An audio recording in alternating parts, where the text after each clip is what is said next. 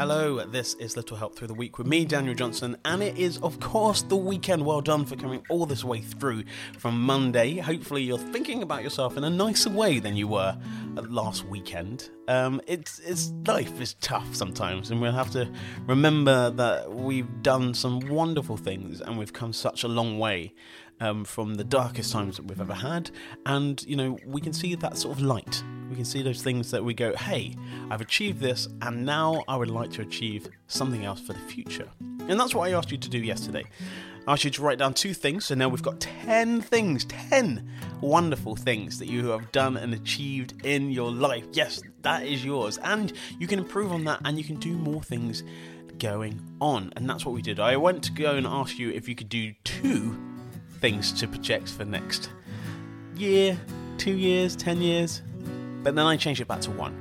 Keep it realistic. And I said something about learning French. I, I haven't done that yet. That would be great. Um, but what would you like to have achieved in the next year, two years, five years, ten years? It's a good thing to work towards. Also, I want you to write down two more things that you've achieved in your life so far getting a job, getting your first house, loads of different things. Passing that exam.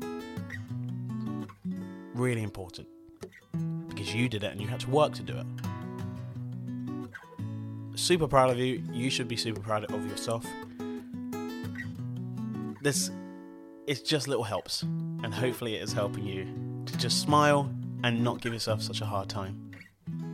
We'll be back next week with another subject. Enjoy the weekend. See ya.